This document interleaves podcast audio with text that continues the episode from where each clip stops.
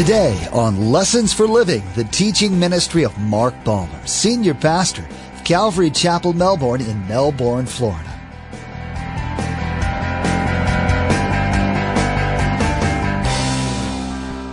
He didn't say you could do good, you could take communion, and then if you take communion and if you live a good life and do things, you could be free from the captivity of sin and the bondage. But Jesus came to this earth because God said this. There was only one way for man to get back to God. Only one way for him to be set free. And that was for somebody to come and be a perfect, sinless sacrifice.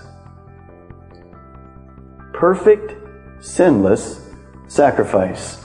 We have total freedom to choose our own paths, but that freedom can come with a cost when we follow our own selfish ambition.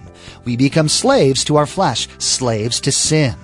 The good news is that we can be freed from the death and destruction of sin through the ransom paid by Jesus' sacrifice. From emptiness to fulfillment, we trade bondage for freedom in Christ. We're all born into sin, but the pathway out of it is our choice. It was Jesus' choice to walk towards his own death because he knew what would come from it. We know too, so walk towards him. Remember, there's quite a few ways to receive a copy of Pastor Mark's teaching. We'll be sharing all that information with you at the close of today's broadcast. Now, here's Pastor Mark in the Gospel of Mark, chapter 10, verse 45, with part one of our message entitled, Looking Out for Number One.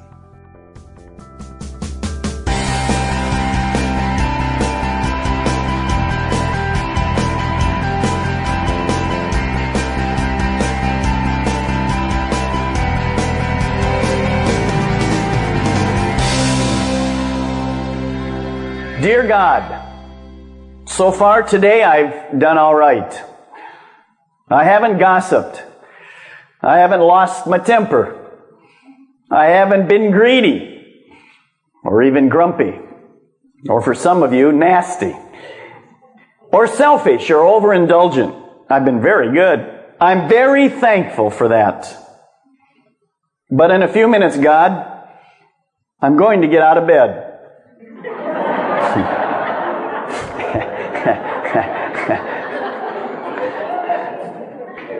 and from then on, I'm going to probably need a lot more of your help. Amen. Ever feel like that? Yes. Well, in our passage, the disciples get out of bed. And the problem is they take this fleshly nature with them. The old nature that we'll study about. We're going to look and say, well, how can this greedy, selfish nature be in the disciples of Jesus Christ? How can it be exhibited in those who've been walking with Jesus for three years? How can that be? Well, we'll see how it can be. Look at verse 45 in Mark chapter 10. We're going to start at the last verse and work back to verse 32. So we're going to start and go backwards. This is a great verse for you to uh, circle in your Bible if you do write in your Bible because it is the, the summation of the entire book of Mark in one verse. You might write there, there's going to be two keys to that verse. The whole book of Mark is summed up in this one verse. The first part is Jesus the servant. The first 10 chapters of the book of Mark have been dealing with primarily the servanthood of Jesus Christ. You see that summarized in verse 45. For even the Son of Man did not come to be served, but to serve. So the first part of the book of Mark has to do with Jesus the servant. The last part that we're going to study now as we head to the end of the book of Mark is caught in the second part of verse 45 and to give his life as a ransom for many. So this is not Jesus the servant, this is Jesus the Savior. This is the second part. So as we move toward the end of the book of Mark, we will see more and more of the Savior part of Jesus Christ as he heads to the cross. We've seen glimpses of that, but we'll be focusing on that as we finish the book of Mark. Now, we've also seen, certainly we'll continue to see the servant part of Jesus, but primarily, those are the two keys, and this is kind of a place where the book of Mark divides to some degree. Notice in the verse 45, there's a word there called ransom. It's a word you and I are familiar with to some degree. In the Greek, it's called litron, and it means the price of release or deliverance or liberation. Now, we're familiar with this word ransom because we're familiar with another topic called kidnapping. Kidnapping is usually when somebody is wealthy, they're at risk to have somebody in their home kidnapped and held for ransom. Knowing you and knowing me, nobody'd be interested in any of us or our families. We don't have enough money to interest anybody with a ransom. Well, we do know that there are those people who are wealthy. And what happens is from time to time they'll kidnap a child or a, a wife or a husband and you'll get a note called the ransom note and it will say, You'll never see your loved one again unless you give this $1 million and $20 bills and we'll meet you at this place at 10 o'clock and meet you in whatever. And they give you the whole scenario of what's taking place. This layout of money is to buy back or redeem the person who got kidnapped. Now notice in that verse 45, it says that Jesus is going to become a ransom a ransom. Why would Jesus have to become a ransom? And who in the world was held captive that Jesus would have to rescue them or buy them back from their being kidnapped? Well, keep your finger there in the book of Mark and turn back to the book of Romans, chapter 6, verse 16. The who are those that are in sin. Sin enslaves or kidnaps people. Romans 6:16 says this. Don't you know that when you offer yourselves to someone to obey him as slaves, you are slaves to the one whom you obey, whether you are slaves to sin, which will lead to death, or to obedience, which will lead to righteousness. In Timothy, Paul writes to Timothy and he says this, one of the goals, Timothy, for you is to do this. Teach the Word of God so that they will come to their senses and escape the trap of the devil who has taken them captive, prisoner, kidnapped to do his will. Now, where did this all start? Well, you remember, how did slaves, how did people become slaves of sin and captured and kidnapped by sin? Well, you remember in the garden, we're just going to spend a moment on that. Adam and Eve were given a wonderful privilege by God, the privilege of choice to serve God or to serve Satan, to obey God or to obey Satan. They chose to obey themselves, which was in essence obeying Satan. From that, their freedom was gone. From this freedom came the word sin. They had sinned and become captive of Satan and his kingdom. They were kidnapped. They were now in bondage because sin always enslaves. So when Adam and Eve sinned, they were first of all separated from God and then slaves to sin, bound by Satan. Now, what happens from that to get to us today to show us the extent of the scripture that says all have sinned and come short of the glory of God. When man was born, every person born after Adam and Eve, in that line was the sin from Adam and Eve that was passed to you and me. Let me give you an example. Remember the swimming pool incident up in Georgia where some kids got the E. coli and really got sick and whatever, and they couldn't figure where all this came from. Well, we see it in the newspaper. The ultimate source was hamburger made here in Florida. Somehow that hamburger got to different places, and the source of all the E. coli in that swimming pool, that part that recreation place came from one source. It came from the hamburger that was tainted here in Florida. All of that came because of that one source. Well, when Adam and Eve sinned, in the stream of life, the book of Romans tells us, in that stream of life, every person that is born is born into sin. We all have that nature. There isn't anyone that is born without being born into sin. So if we're born into sin, there's two things that happens. One is we're separated from God, and secondly, we're enslaved. We're kidnapped. The problem is most people don't understand if they're sinners that they're really serving Satan. We'll talk more about that later. Now, once held captive by sin, Jesus comes on the picture. Notice that it says here that Jesus became, or was going to become in our passage, mankind's ransom. So we know who's held captive. It's you, and it's me, and it's all sinners. Well, who's going to free us? Well, the problem comes that when man looked at trying to free himself from the bondage of sin, he came up with a problem. God had already defined what a ransom would be. He didn't say it would be one million bucks.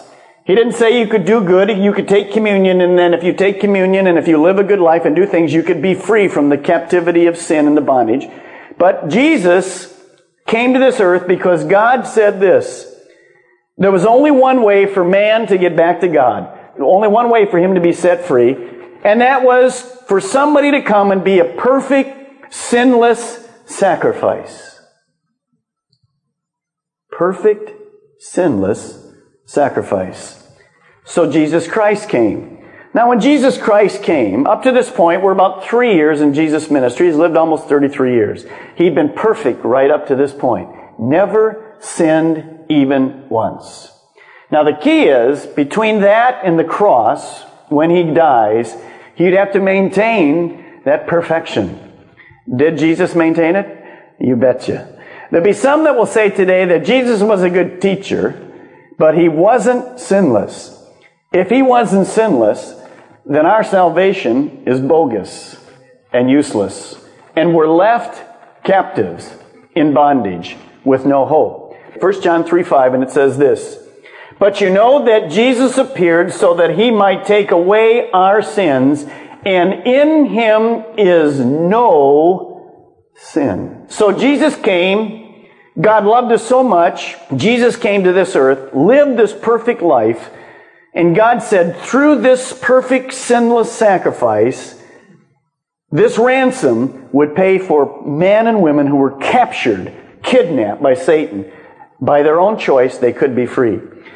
Now keep your finger in Mark, forget Romans, and head over toward the end of the Bible, 1 Peter chapter 1. 1 Peter chapter 1. How much was the price of the ransom? In other words, if God loved us so much that He sent Jesus, as Jesus would live this sinless, perfect life, was that all that God required? I mean, that's enough in itself. Some of us say, well, you know, if it would have been me, I could have lived my whole life without sinning. Right. You've already blown it. You've lied. None of us could have done it. So, was the price that Jesus was going to pay for the ransom, was it bound up only in his perfection? No. We'll see there's one other thing required. Look at 1 Peter chapter 1 verse 18. For you know, Peter says, that it was not with perishable things, such as silver or gold, that you were redeemed or ransomed or bought back or freed from the empty way of life handed down to you from your forefathers. Something very interesting. Peter says there wasn't enough money to buy back your salvation. It isn't about silver or gold. See, people think church is about money. Church isn't about money. Church is about God's love. Money could have never done it. Jesus' perfect life didn't do it. And notice what it says here. This is a great verse for you to take a look at. Those who were kidnapped, who were ransomed, who were in sin, what was their life like? Look at that verse 18. What typifies a life of a sinner? You see the word there. Starts with an E. Do you get it? It is what? Empty. An empty way of life. You see, if you don't have Jesus Christ in your life, your life is empty. It's unfulfilled. Now, the converse of that, the reverse of that is what? If you have Jesus in your life, what a great life. What a great opportunity to serve. Now, notice, these people are held captive, have an empty way of life that was handed down to them by who? Their fathers. You say, well, what kind of a bum father was that, or mom? Well, it was a kind of every father and mom. Because sin comes by us being born into a world through sinly parents. Well, my parents are good. They go to church. Doesn't matter. They were sinners before they came to God's grace. And when you and I are born, we do, listen, we do not get to heaven because we're born into a church family. My kids, my wife's kids, together, our children, didn't become Christians because they were born into a pastor's home. By the way, they were born into a home when I was a hospital pharmacist. I wasn't a pastor.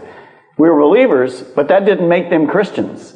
So, this verse says that when you're born, you're born into sin, and your life is empty without God. Some of you here this morning, that's exactly where you're at. That's why you're seeking.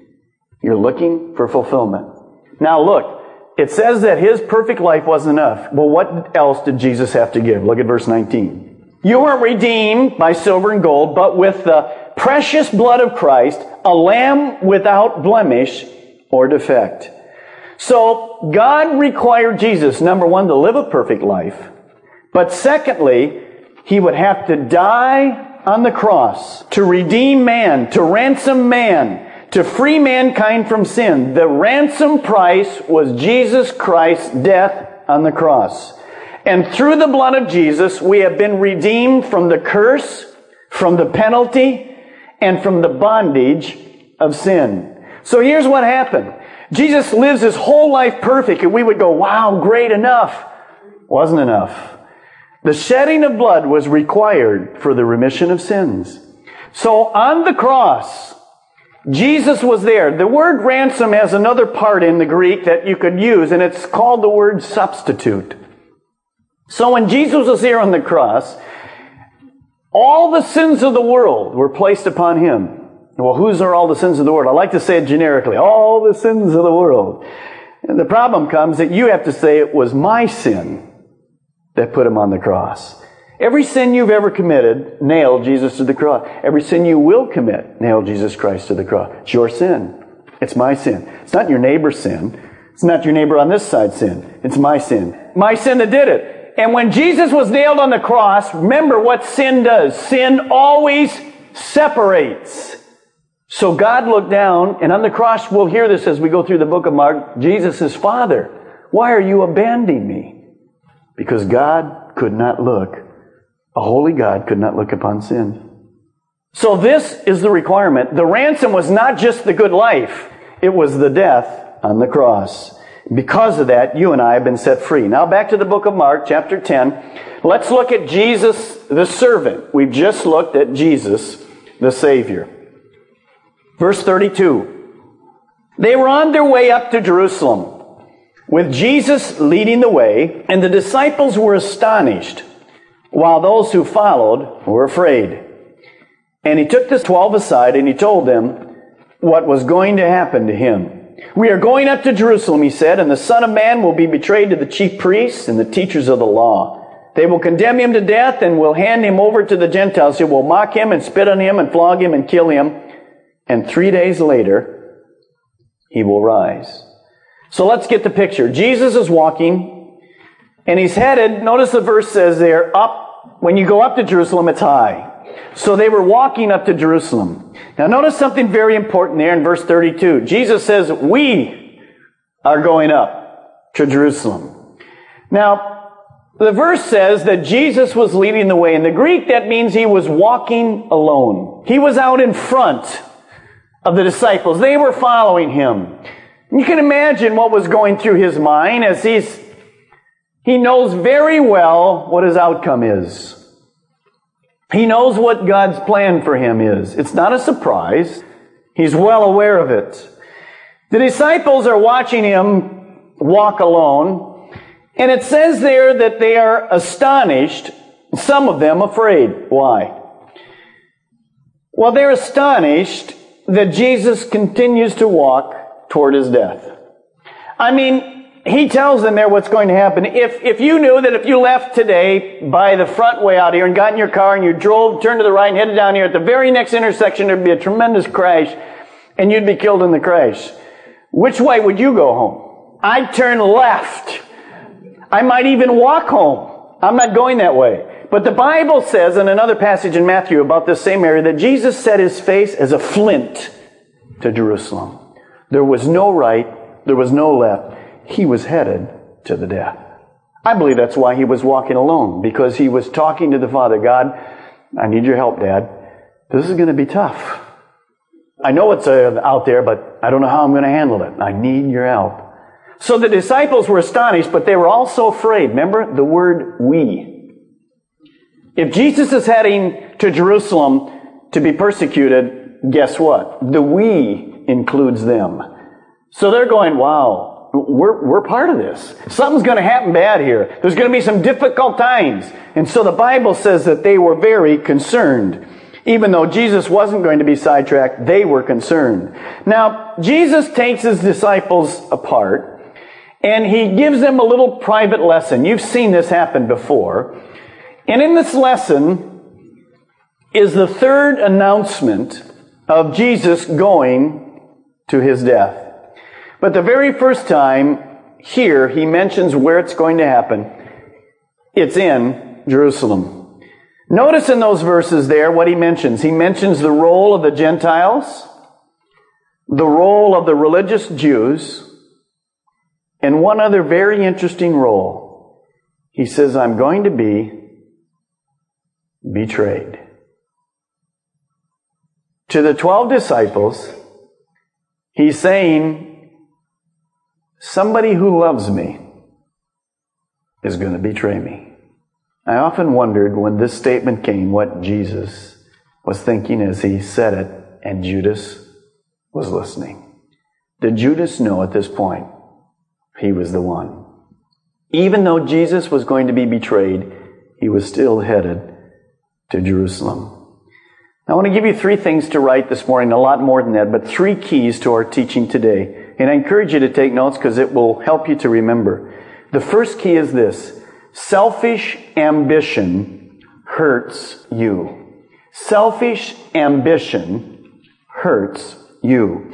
We will see this morning bold, selfish ambition by the disciples in the whole camp. And I want to reflect on that for all of us. Look at verse 35. Then James and John, the sons of Zebedee, or the another, another passage says the sons of thunder, came to him. Teacher, they say, we want you to do for us whatever we ask. Now that's a bold statement, isn't it? We want you to answer whatever we're going to ask you. Can you imagine your teenager coming to you and you agreeing to that? As believers now, we know that we were once all enslaved by sin. The price Jesus paid as our ransom was his perfect life, sacrificed to save us from ourselves. As we saw today, money, gold, silver, none of those things could have paid the debt created by our sin. Once saved, we have the promise of eternal life with Him. We're slaves to our God, and now we reap holiness and the fruits of the Spirit instead of death. Facebook and Twitter have become a regular part of our everyday lives, and we want to be sure to encourage you to check out our Facebook page and Twitter feed. Log on to lessonsforlivingradio.com and follow the links. You can find information about everything that's happening at Calvary Chapel, Melbourne. Again, to like our Facebook page and subscribe to our Twitter feed, log on to lessonsforlivingradio.com. Next time on Lessons for Living, Pastor Mark will continue through the Gospel of Mark, chapter 10 where he will touch on the destructive nature of our flesh in the form of selfish ambition. For believers, servants of God, that flesh nature may be subdued, but still has a tendency to rise to the surface and overtake our devotion to God. We will hear how this kind of selfishness hurts not only us, but others as well. We wish we had more time today, but we will have to pick up where we left off next time as Pastor Mark continues teaching through the Gospel of Mark. That's next time on Lessons for Living.